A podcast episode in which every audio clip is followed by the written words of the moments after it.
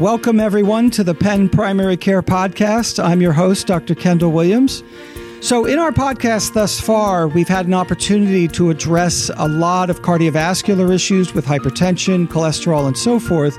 But we've really never addressed or have not yet addressed the other major domain that we deal with, particularly when it comes to preventive care and primary care, and that is cancer. So today we decided to talk about one of the most common cancers, and that's prostate cancer.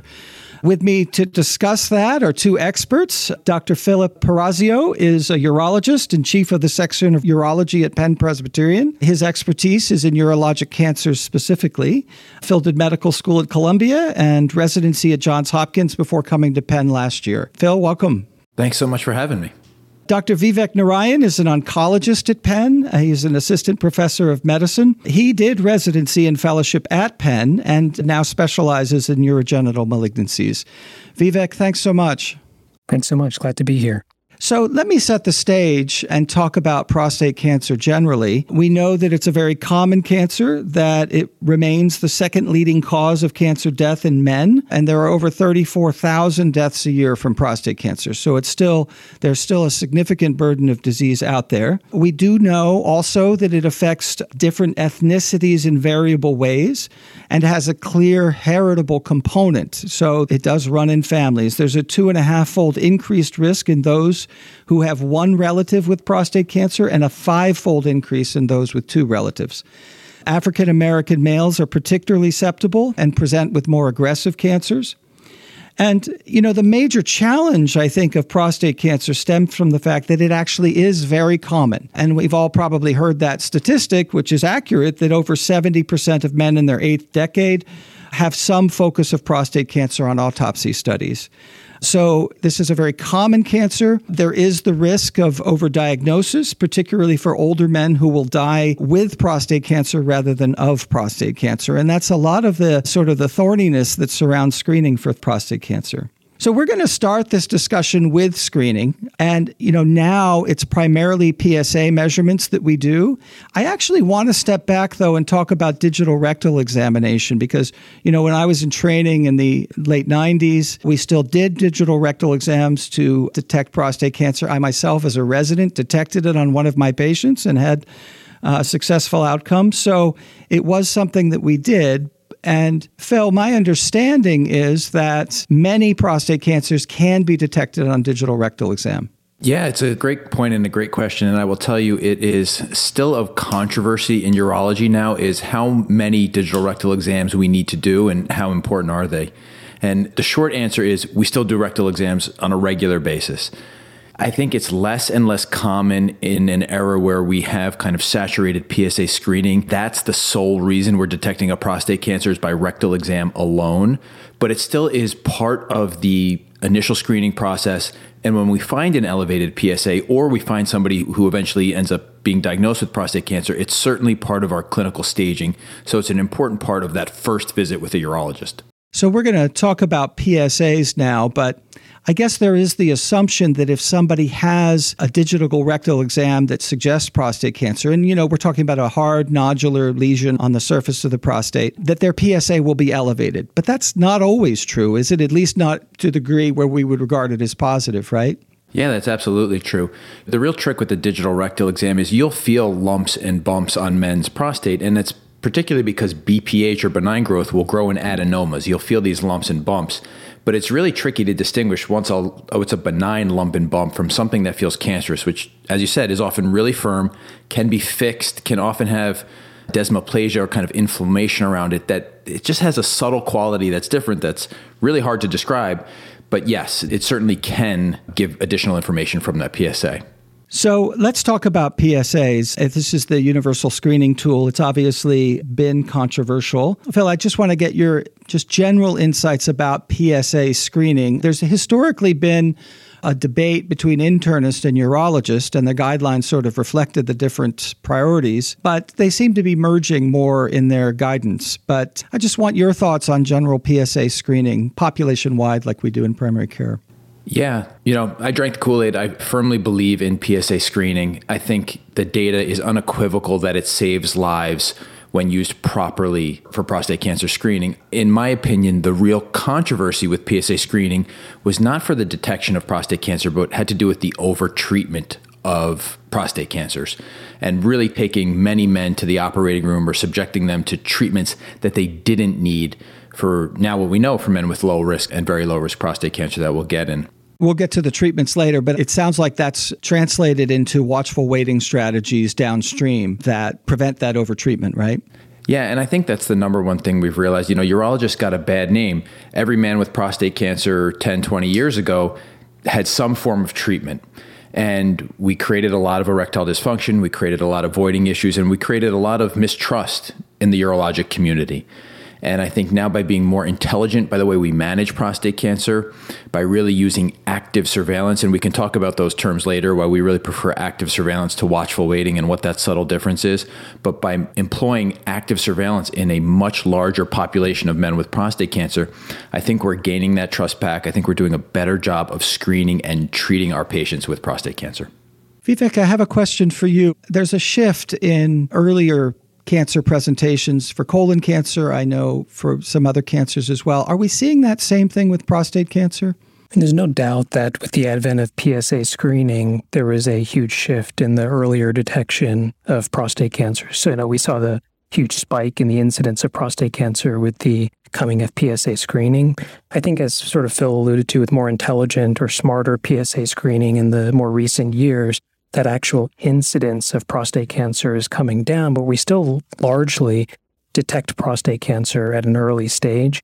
In the Western world, like the United States, only about 5% of men who present with prostate cancer, unfortunately, present with a more metastatic or distant metastatic involvement of the disease. So largely, we are still detecting clinically localized prostate cancer.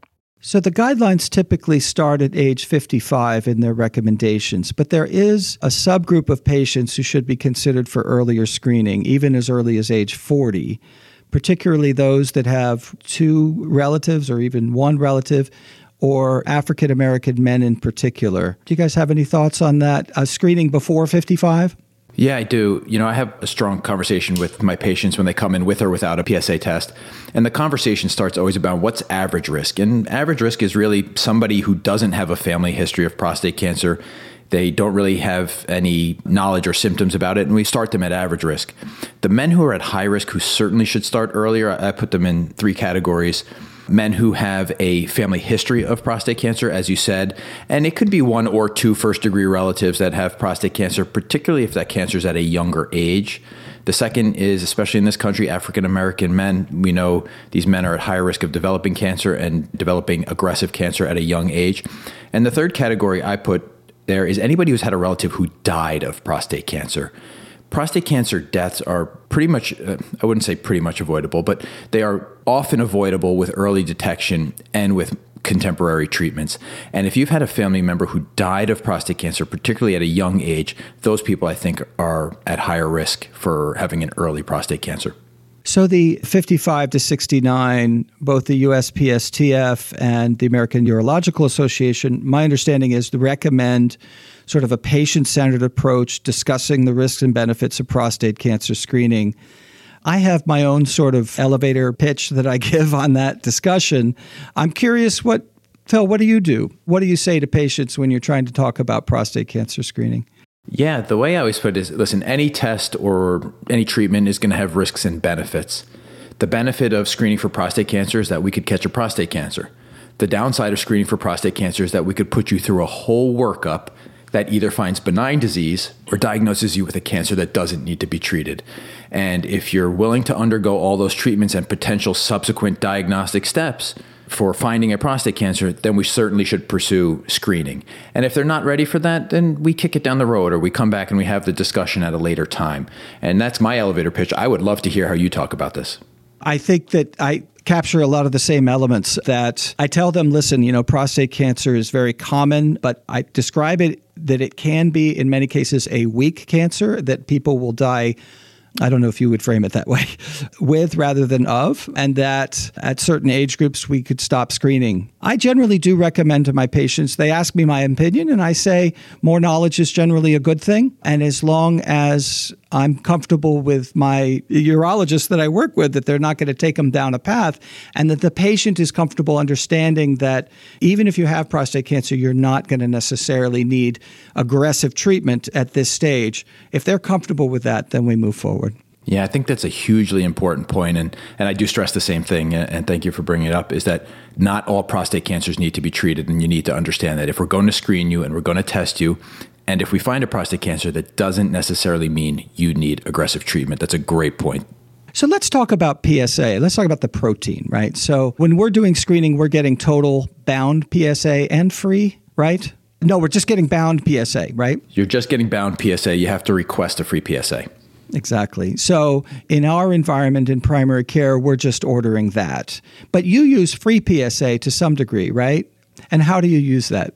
Yeah, we will occasionally. And it's really where you see that patient in the borderline realm, in my opinion, where their PSA is in that 3, 4, 5 range, but you know they have BPH from their kind of clinical presentation, from their rectal examination. And so you're trying to figure out, is that PSA related to big benign prostate, or is there an underlying cancer? And that's where the free PSA comes in. The easiest way to remember it is the higher the free PSA, the higher the likelihood that they have benign prostate. The higher the likelihood they have benign prostatic hypertrophy if the free PSA is higher. Exactly. The higher the likelihood they have BPHS, or the higher that they're free of cancer. Sorry, I'm getting my words tumbled up. And now there's even newer versions of that. It's still a free PSA, and there's some other isoforms, but there's a test called a 4K or something called a Prostate Health Index, which are available at some labs, that not only will spit out your PSA and your free PSA, but they'll give you kind of a calculation at the end of that laboratory test that helps put a patient in a category. You've got a 10% risk of having cancer, you've got a 30% risk, you've got a 50% risk, and that really helps us in those men we're not sure if they need additional workup or a biopsy. Because, you know, we commonly use 4 as the cutoff, but it's not a black-white thing, right? I mean, it's a spectrum. So there are patients with PSAs in the 2, 3 range who have prostate cancer, right? Absolutely. I just had that conversation with somebody today. Their wife asked, what's a normal PSA? And I said, there is no normal PSA. The only way you don't make PSA is if you don't have a prostate. And there's a very wide spectrum and huge crossover between men who have benign prostatic growth and men who have normal prostates and those who have prostate cancer. One, in preparing for this podcast, I read the chapter on prostate cancer in Harrison's textbook of internal medicine, and they made the point that patients who have very low PSAs, less than 1, don't necessarily need to be screened as often, that potentially you could even screen as little as every 5 years. I don't know if that's a practice you do. Yeah. In my practice, fortunately, in the sense I see a lot of patients with cancer, so that we've kind of crossed that hurdle already. But it is one of the very common conversations in the general urology practices and with my partners.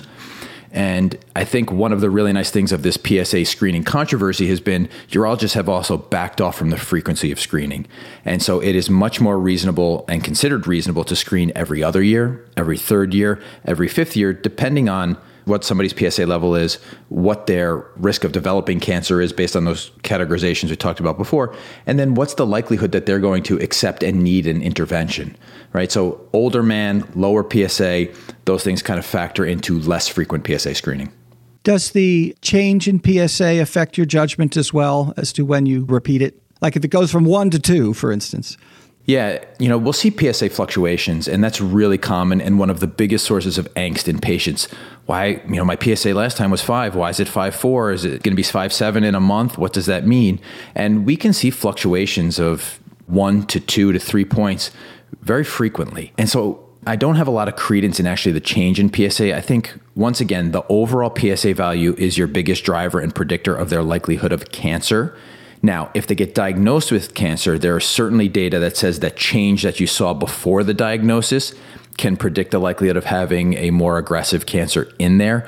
But there's not a lot of good data, I would say, that PSA velocity leading up to a diagnosis has much credence.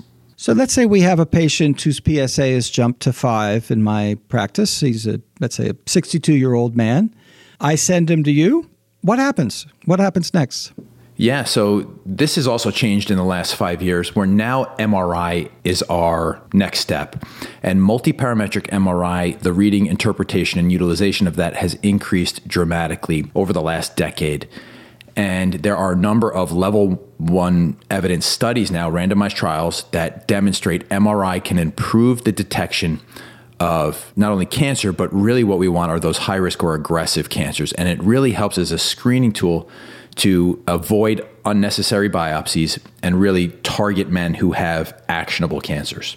I'm glad you brought that up, because I had seen that and it wasn't clear to me, based on what I was reading, whether or not you were using MRI to sort of help localize for a potential biopsy, or if you were really using it as an additional screen as to whether or not to even do a biopsy. It sounds like the latter is true. Well, I think it's both of those circumstances, to be honest with you. And in some patients, you know, your borderline patient with the PSA 4 or 5 with known BPH, yeah, it may help you decide whether or not to biopsy. The trick, and a really important statistic that people should take away from this podcast tonight, is that they use something called the PI-RADS system, which goes from 1 to 5 with the risk of having an aggressive cancer. Even with a totally normal MRI, there's still about a 20% chance that there is a cancer underlying. So it doesn't necessarily get somebody out of biopsy, but it does two things. It helps us with those patients that are on the borderline, we're not sure, or we're trying to avoid biopsy in. The second thing, we now have the technology in our offices where we can take that MRI and fuse it with our ultrasound machines and actually target regions of the prostate that are suspicious for cancer, and it gives us much higher yield biopsies as compared to just our traditional systematic or kind of random biopsies. So how do you do a biopsy? Can you just take us through what the patient experiences? Yeah, this has shifted a little bit too in the last, I would say, couple years. So all biopsies are done with a transrectal ultrasound. So we place a probe that's about the size of a finger in the rectum. And these can either be done under complete local anesthetic, or in most of our practice, especially at Penn and at Presby, most of our patients are under sedation. So they're kind of lightly sedated in the operating room, but not general anesthesia. And ultrasound probe gets placed in the rectum to visualize the prostate.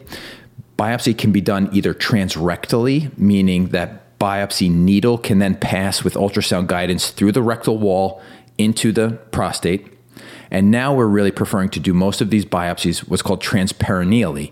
So instead of passing that needle through the rectum, we're passing the needle through the perineal skin, basically that skin beneath the scrotum, and we can target the prostate's basically right there. Some people may remember we used to do prostatectomies through the perineum as well. And so you can really target the prostate really well. And the benefit of doing transperineal is twofold.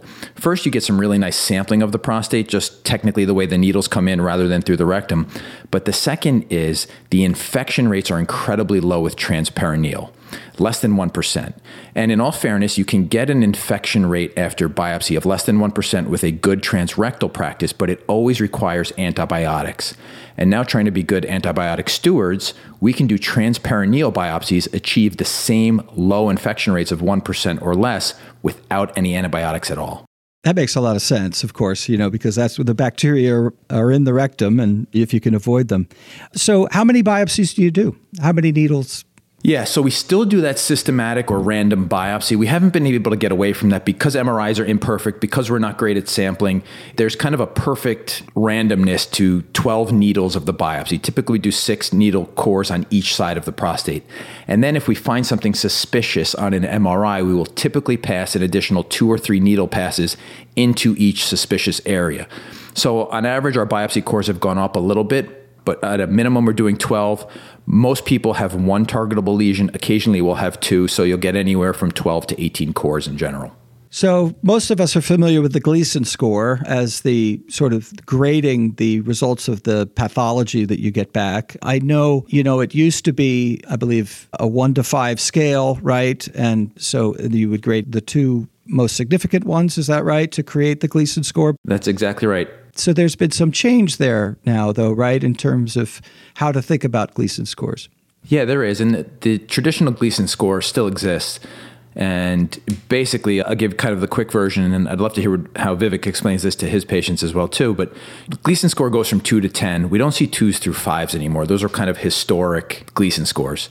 So Gleason 6 describes low-risk prostate cancer. And the way I describe that is that's cancer that really it has a low potential for metastatic disease. This is cancer that's not going to kill anybody. When we see a little bit of aggressive cancer, those are our Gleason 7s. So 3+4 or 4+3 describes the ratio of aggressive cancer to low-risk cancer. And the men we worry about dying of prostate cancer, who really have aggressive cancer, those are the 8s, 9s, and 10s when we're seeing only aggressive patterns of cancer. There's been one other shift. Because Gleason is really challenging as a patient and as a caretaker to interpret, there's something called Gleason grade groups, which now go 1 through 5. So a Gleason 6 is a 1, a Gleason 3+4 would be a 2, a 4+3 would be a 3, and so on, up to 10 basically. And the idea there is that it may be easier for patients and their families to interpret that a 1 is really low level and a 5 is really aggressive, rather than having to interpret 3+3, 3+4, 4+3, what does that all mean? I'm curious at what point an oncologist gets involved here, Vivek. At what point does an oncologist get involved?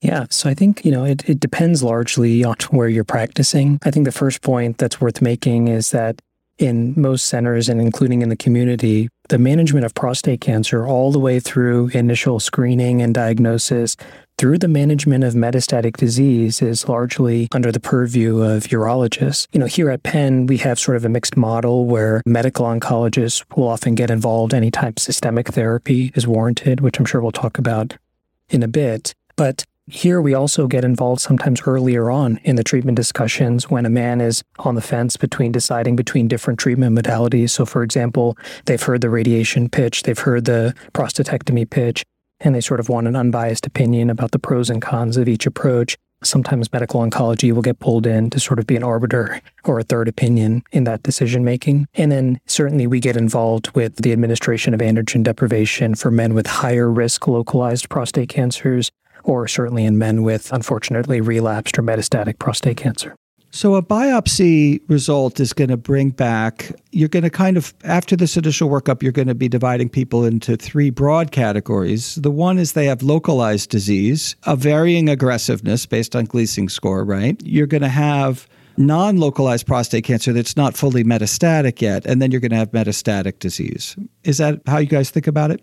Yeah, it's a fair summation if you think about the staging, but I'll tell you often at the time of diagnosis, we're basically given a PSA, a clinical stage by rectal exam, and a Gleason score.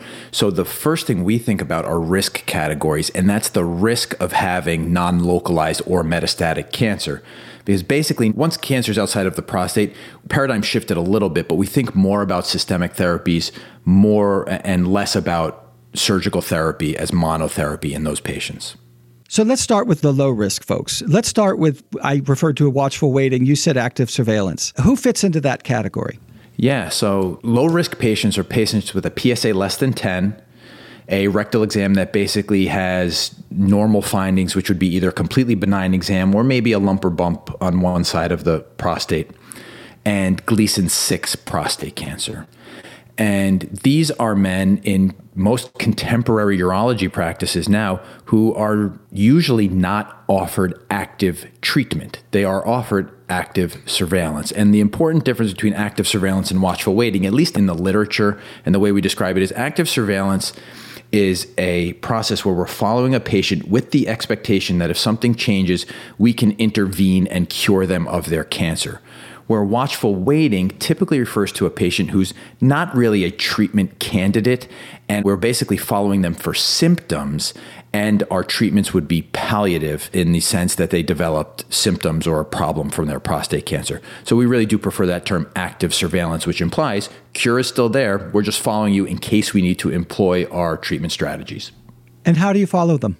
Yeah, so typically it's serial PSA tests, MRIs, and biopsies. There's evolving strategies to do this, but in general, the paradigm for active surveillance, a man gets diagnosed with Gleason 6 prostate cancer. If they haven't had an MRI, we get an MRI in short term. And the way I describe active surveillance is there's 2 reasons men come off active surveillance. It's either because there was a more aggressive cancer underlying that the initial biopsy missed, or because they're a 55-year-old man who developed a prostate cancer. Even though it's low grade now, they still have the same risk factors that can allow them to develop a more aggressive prostate cancer in the future.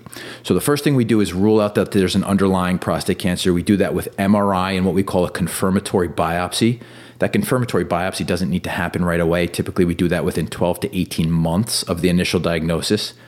Once we establish that there's no more aggressive underlying cancer, we'll check their PSA every 6 to 12 months. We will do MRI every year to every 2 years based on PSA kinetics. And then we try to get biopsies out as far as 4 years based on some pretty good literature. But I'll tell you, most patients often end up getting a serial biopsy somewhere in the range of 2 to 3 years after the initial diagnosis. Because of some change in their PSA or symptoms or something like that, right? Exactly. Usually a change in PSA is the biggest driver here. So that's the localized prostate cancer population regarded as low risk that'll get active surveillance. Let's step up from that. So the next high risk category or higher Gleason scores, I assume, right? Yeah, so Gleason 7 basically bumps us into intermediate risk. So now if a man has a PSA between 10 and 20, if they've got a Gleason score 7, they are intermediate risk prostate cancer. And the layperson way I describe this, and as a simple surgeon, I think it works pretty well too, is that men with intermediate risk prostate cancer have cancer that needs to be treated in the sense that if we don't treat it, it could limit their longevity. However, it is often cured with single modality treatment. And we'll get into treatments, but basically prostatectomy or radiation therapy should offer them a cure in the vast majority of men. Let's come back to that in a minute, because going into those treatments is going to be an important discussion. Let's go then to step up from that. So a patient who has high-risk prostate cancer. Yeah, so now these are men with a PSA greater than 20. Their rectal exam or their MRI may indicate non-localized prostate cancer or locally advanced, meaning prostate cancer is growing either extraprostatically or into the seminal vesicles, the glands next to it. They potentially have enlarged lymph nodes. That's all clinical staging. Or on Gleason score, they have an 8, 9, or 10. And this high-risk group is high risk for a number of reasons. They're high risk because they could die of prostate cancer. This is cancer that could affect their longevity. And in addition to that, we can offer cure or control of this disease, but it often requires multimodal therapy. So you're often looking at radical prostatectomy plus radiation therapy at some point, or radiation therapy with androgen deprivation, or some other systemic therapy somewhere in their lifetime to keep this disease at bay. So the intermediate risk folks, as you had said, can be treated with one modality, and that could be curative. But the high-risk folks are going to require more than one modality. And those are the folks that you'll be talking with Vivek about options, right? Absolutely. And just to be clear, obviously there's nuance to this. We're putting people in broad categories, and that's why it's important to go to a place or go meet with someone who has an idea of nuanced care. Because listen, every patient's a little different, and they don't necessarily fit nicely into these bins, but these are the general categories that we think about. Phil, there's another sort of veil that we as general internists, I think, don't get to peek behind that much, and that is this whole thing with radical prostatectomy or with prostatectomy generally and the different ways. And then also, I want to get both of your opinion on the different modalities of radiation therapy. But let's talk about prostatectomy for starters. You know, of course, my understanding, there was an old surgery, a radical prostatectomy, had different approaches, but there was that one thing. And now then there was laparoscopic prostatectomy, then there was robotic prostatectomy. And can you help us distinguish between those three options and tell us what you're doing now? Yeah. So to be honest with you, the operation is the same. And a radical prostatectomy means removal of prostate and seminal vesicles with the intent of cure of cancer. And it's radical because the entire gland is removed. And there's something called a simple or total prostatectomy, which is done for BPH. But the idea is that the urinary and sexual systems at this junction are completely disconnected and put back together again. The traditional approach was through an open incision. It is now greater than 85% of the radical prostatectomies in this country are done robotically. And all of my prostatectomies now are done that way. I think the vast majority of the prostatectomies in the Penn system are done that way. And the reason is it's easier on the patient and it's easier on the surgeon. And I think time has borne out that the oncologic outcomes are basically equivalent. It's not necessarily a cancer benefit to doing a robotic surgery, but with experience and someone who knows what they're doing and who's done a lot of surgeries, the oncologic outcomes are equivalent, but the benefit is really in operating room, convalescence, in and out of the hospital, either same day or 23 hours, what's called a 23-hour stay or an overnight stay. People are up on their feet, walking immediately, and it's a much easier, softer recovery than it was from the traditional open surgery. And what do you tell your patients in terms of both cure rates, but also side effects? How do you prepare them for, I mean, we know it's the incontinence and it's the erectile dysfunction is the two main issues that people experience long-term. Yeah, so the cure rates are really determined about with their pathology. So we know based on low, intermediate, or high risk what the chance of cure with surgery is kind of generally, or radiation treatment. There is a little bit of nuance based on what it looks like when it comes out and under the microscope. And I tell people that's one of the benefits of radical prostatectomy is we get the whole prostate out. We're able to look at the entire thing under the microscope so we know exactly what we're up against, and that helps us guide future treatment decisions. But the oncologic outcomes are pretty good, actually excellent. So for men who go to the operating room with low or intermediate risk disease, their cure rate should be basically 95% or better. Obviously, that rate drops for men with high risk disease with surgery as monotherapy. But as you bring up, the big downside to surgery is it's surgery. And with robotic technology, with advancements in anesthesia, the risk of operative complications are really low. These are traditional operative complications like bleeding, pneumonia, blood clots. These things rarely happen. They certainly do, and they certainly can, but those are less common. The two big things we do worry about, as you allude to, are erectile dysfunction and urinary incontinence.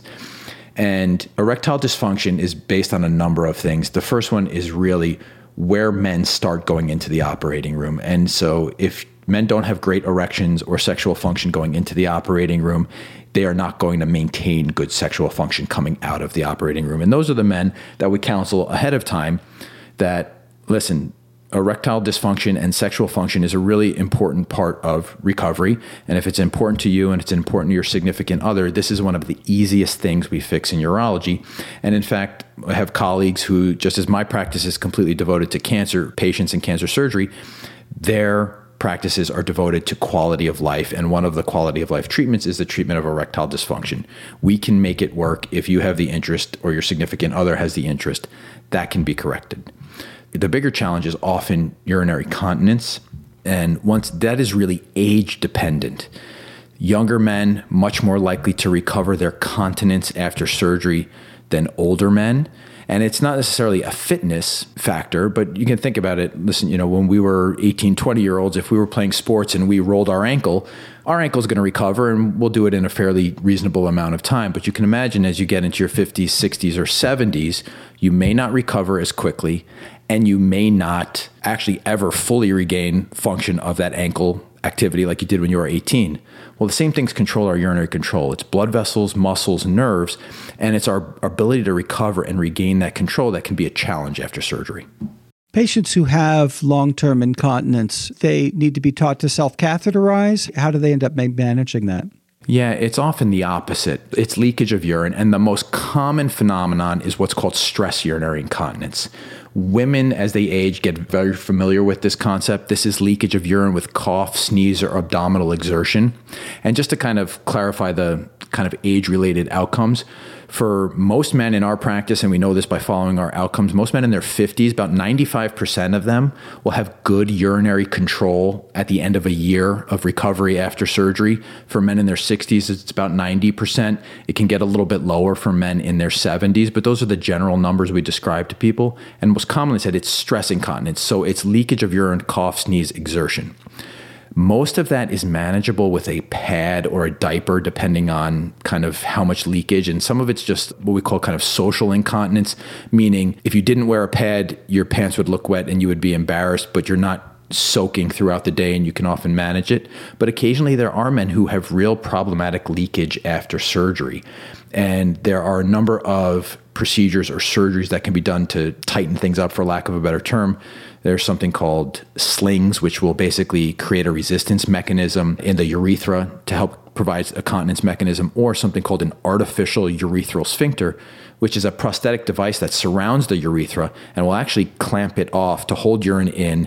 It's activated with a pump in the scrotum that will release that cuff, allow urine to leave the bladder when somebody has sensation that they're full, and then it will fill back up over the course of 30 seconds to a minute and provide full continence after that. So there are solutions, obviously not ideal to think about additional operations. It sounds like incontinence is a bigger problem than erectile dysfunction. Obviously, some men would argue with that. a harder problem for you to solve. Yeah. It can definitely be more challenging. And as prostate cancer treatments have shifted from, we saw a lot of men with low risk 10, 20 years ago, and they were getting operations, now to men with high risk disease that are going to require multimodal therapy. Multimodal therapy adds up the toxicities, right? So erectile dysfunction is a real problem after surgery and radiation, or after radiation and androgen deprivation, to be honest with you. So we recognize that those men are going to need help with erections and sexual function moving forward. So in the operating room, we are keenly focused on their urinary continence and trying to preserve mechanisms anatomically that are going to give them the best chance of holding onto their urine moving forward. So we've talked about active surveillance and we've talked about prostatectomy, and now let's turn our attention to radiation therapy. I'm actually going to, Vivek, I'm going to shift my focus to you a little bit in terms of, if you have one of these patients who is sitting in your office and they're considering radiation therapy, how do you approach that discussion? What do you tell them they should expect? And now, in my mind, I also have questions about the different modalities of radiation therapy as well. And what's your sort of elevator pitch to them? Yeah, so as Phil described, for men with intermediate risk disease or for men with high risk disease, both of which warrant active treatment, radiation therapy is a treatment modality that can achieve cure for both sets of risk stratified groups. For intermediate risk disease, it can be given with or without androgen deprivation therapy, but almost certainly for high risk disease, in the vast majority of cases, we'll strongly advocate for the use of long-term androgen deprivation along with radiation therapy. One of the advantages of radiation therapy is that it's not surgery. And so some of the sort of surgical risks that Phil described, thankfully, are not present with radiation therapy. And so even men with medical comorbidities, which are common as prostate cancer population is mostly men in their late 60s to early 70s, can still undergo radiation therapy. And so certainly even men into their 80s and even 90s at Penn have undergone radiation therapy for prostate cancer. The downsides are that, as Phil alluded to, you don't necessarily get the full pathologic picture from radiation therapy because the prostate still remains intact. And so you're limited to the risk stratification and the information that you've gleaned from the biopsy and the initial clinical staging, as opposed to a surgical pathology specimen at the time of surgery. And then I think another important downside of radiation therapy that's important to highlight is that, especially as we move to sort of intermediate and higher risk prostate cancers, of course, what that means is that there is a higher risk of a recurrence of prostate cancer despite local therapy on the prostate, be it surgery or radiation therapy. And so in the case of surgery, if a man is unfortunate to have a PSA recurrence or relapse of prostate cancer, there's often a standard pathway of using things like salvage radiotherapy to try to eliminate any residual prostate cancer cells if they've been confined to the pelvis or the prostate bed. With radiation therapy, there are still salvage modalities that can be used on an intact prostate, but it does become a little bit more complicated because, as Phil was describing, when you add up these different local treatment modalities, so whether it's surgery followed by radiation or radiation followed by other salvage maneuvers on now an irradiated prostate, those risks of quality of life toxicities unfortunately go way up. Radiation therapy, can you guide us through a little bit? There's sort of bead placement, radiotherapy, brachytherapy, right? And then there's also, Penn does proton therapy. Can you help us distinguish between those options?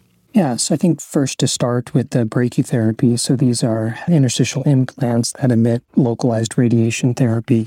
By and large, this is used for sort of very low risk or low risk prostate cancer. Oftentimes men who could now, in more contemporary management, be followed with active surveillance. And so I think for the most part, when we're talking about radiation therapy for the treatment of prostate cancer, we're really talking about external beam radiation therapy in the vast majority of cases. And so this is typically delivered through photon radiation at most centers in the Western world. Here at Penn, there is the option in some cases for proton radiation therapy. And the difference there is, I'm certainly not a radiation oncologist, but the way I describe it to patients is a difference in the particle and the energy of the particle and the distance and stopping kinetics of the particle as it travels through the anatomic tissues. So in the case of photon radiation therapy, these are generally linear beams that travel into the tissue, through the cancerous tissue, and then exit out the back of the cancerous tissue. Whereas with proton beams, there is what we call sort of a stopping distance or a limit to the distance of the beam and particle itself, such that you're hopefully avoiding some of the exit dose of radiation therapy on the back end. And so there's some theoretical practical advantages in terms of sparing normal tissue toxicities by using something like a proton approach. I think at most centers now that are using contemporary radiation modalities for prostate cancer, they use what's called conformal techniques, even with sort of external photon-based radiation. So one example of this is things like IMRT or intensity-modulated radiation therapy. And again, my sort of simplistic way of thinking about it is kind of using these linear beams, but in three dimensions to sort of more conformally treat to the anatomic prostate gland and the areas of interest while trying to limit the dose to the surrounding tissues. And in the case of prostate cancer, it's really the bladder and the rectum that are at risk. And so the two of you regard prostatectomy and radiation therapy for intermediate risk patients to be roughly equivalent. It just depends on the balance of the factors that you've described. Yeah, I think that's fair. So I think one of the limitations of the prostate cancer literature is that it's really hard, as you can imagine, to do proper randomized trials, randomizing patients with cancer to surgery or radiation therapy. We all have our internal biases about which we want to pursue. So to randomly allocate people, it's a tough study to do. But I think all of the evidence that we do have seems to indicate that both for intermediate and high-risk disease, the outcomes are largely equivalent. It's more sort of how you're going to get there and what are the toxicity differences and the comorbidities that may be at play when trying to make that decision between the two treatments. Yeah, I couldn't agree more with that statement. I think that's spot on and exactly the way we think about it. So when do we start thinking about systemic anti-androgen therapy, Vivek? So I think the main area, still focusing on clinically localized prostate cancer is certainly these men with high-risk prostate cancer. So these are men with high Gleason scores, so 8 or above, really high PSA values, or with clinical imaging such as an MRI or digital rectal exam that's indicating disease outside of the prostate. I think it's important to note that of all the men who die of prostate cancer in the United States, and by the way, prostate cancer is still the second leading cause of cancer death in the United States, the vast majority of those men who die of prostate cancer initially presented with the high-risk localized prostate cancer. And so that just sort of illustrates the point that these men are at risk of potential dying of prostate cancer when they present with high-risk localized disease. And so what that high-risk designation indicates is that there's, again, a risk of potential microscopic disease outside of the prostate, and therefore there may be limitations to sort of just focal therapy, whether it's surgery or radiation therapy on the prostate itself.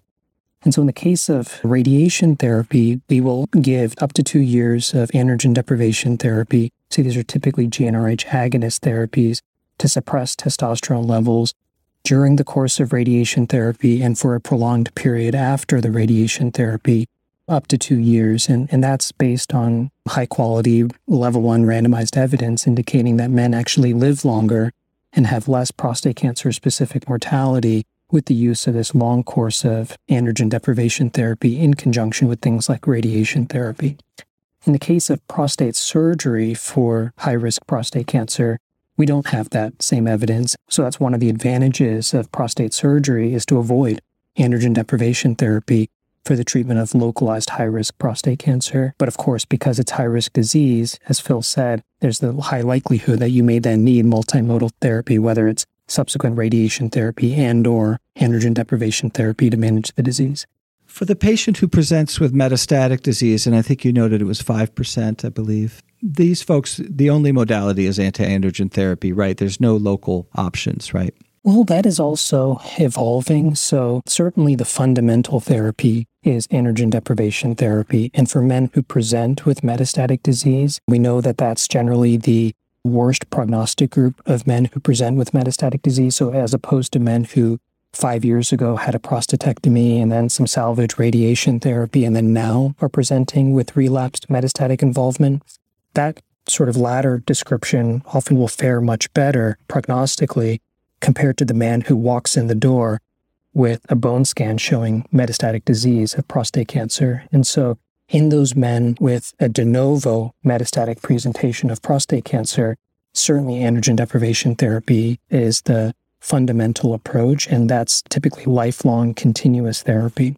But even in those cases, in men who have what we call a lower burden of metastatic disease, so for example, a man who has a CT and a bone scan that shows 3 or 4 bone metastatic lesions, no visceral metastases, and if they still have an intact prostate that's been untreated, we will offer them radiation therapy to the prostate in addition to their systemic androgen deprivation, because that's been associated with a survival benefit in that particular population.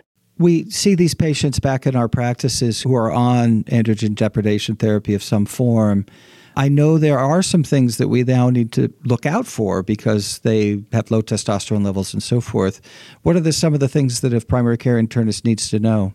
Yeah, so I think androgen deprivation, it's really interesting to think how profound of an impact testosterone or androgen signaling has for prostate cancer. So even in that patient I described who walks in the door with diffusely metastatic prostate cancer, we know if we start them on testosterone-lowering therapies, we can have a profound impact on their symptoms, disease control, and ultimately survival from prostate cancer. But it certainly comes with consequences, and it's physical or physiologic consequences, but also psychological consequences in terms of mood changes, emotional ability, and really sort of a man's perception or self-identity, all can be affected by profound suppression of testosterone. I think from a primary care standpoint, the important things to note are that certainly what patients will complain about are things like hot flashes and loss of libido. Unfortunately, we don't have great tools to really circumvent those toxicities, but I think as providers that give androgen deprivation, what we really care about and need to monitor for is the metabolic changes that occur when you suppress testosterone so profoundly and for such a long period of time, or, oftentimes years for these men. And so in this case, when the testosterone is suppressed, we know that that can cause weight gain, and it tends to be weight in the wrong areas, so central adiposity, redistribution of weight. There can be muscle loss or sarcopenia, certainly bone mineral density loss, especially with prolonged androgen deprivation therapy. And along with all of these metabolic changes, we certainly worry about the risks of glucose intolerance or new onset diabetes, dyslipidemia, and of course, all of these things may play into an elevated risk for cardiovascular disease or events. And so I think those are the things that we really try to partner with primary care physicians to monitor and help manage over the course of prostate cancer treatment. So someone can be on androgen deprivation therapy for at least 5 years, 10 years, even further, right? Yeah. So, I think this is also an important point. So even in men who present with metastatic prostate cancer or stage 4 prostate cancer, we think in terms of survival of many years. And so these competing health risks, I think, are still critically important in this population. This is different from pancreas cancer or lung cancer or some other aggressive cancers that, when metastatic, unfortunately, the treatments may not be as effective as things like androgen deprivation for prostate cancer, and therefore the prognoses, unfortunately, aren't as long as they may be for metastatic prostate cancer. And so even for the men with metastatic presentations, we think in terms of median survivals of 5 or sometimes more years. So we're getting tight on time now, and I wanted to wrap it up. But first of all, I want to thank you both for being here. But we often ask our experts to leave us with a thought for the primary care community in terms of any closing thoughts, things that you think are important for everyone to know that maybe you haven't had a chance to say. Yeah, I guess I can start. Prostate cancer is incredibly common, and there's a lot of nuance to the screening and management. So the first thing I would say is, reach out to us. We are here for you guys. We are here for your patients. This is what we really enjoy doing. So we're happy to kind of walk you and your patients through this. And for patients who are diagnosed with prostate cancer, I make to all of them the recommendation, go to someplace that treats a lot of prostate cancer, go to someplace that treats a lot of prostate cancer really well, and go find someone that you feel comfortable with. This is a really common disease. There are a lot of people who can treat it well, and you shouldn't feel kind of strong-armed into any treatment that you or your patients are not comfortable with. And the biology of this disease is often much that you can seek out second, third, fourth opinions. That's totally okay. And if you ever want to do that, we're happy to see your patients at Penn Urology. It's what we love doing. I would echo everything that Phil said and just sort of maybe, restate the points that the diagnosis of prostate cancer does not always commit to treatment. And what I love about prostate cancer is that the treatments, there's many different nuances to it. There's many different treatment modalities. Even in the sort of more advanced stages, the medicines that we use, there's many different ways in which we try to utilize them to balance both great oncologic outcomes, but also quality of life outcomes. And so I think it's a fast-moving and evolving field, and I think certainly the outcomes are getting better and better. Well, thank you both so much. I really look forward to having you both on again to talk about another urogenital malignancy. I have a special sort of interest in renal cell myself from some personal family experience, and I'd love to have you back at some point to talk about that. Be absolutely honored. Thanks so much, Kendall. It was fun. So thank you, everyone, for joining the Penn Primary Care Podcast. Please join us again next time.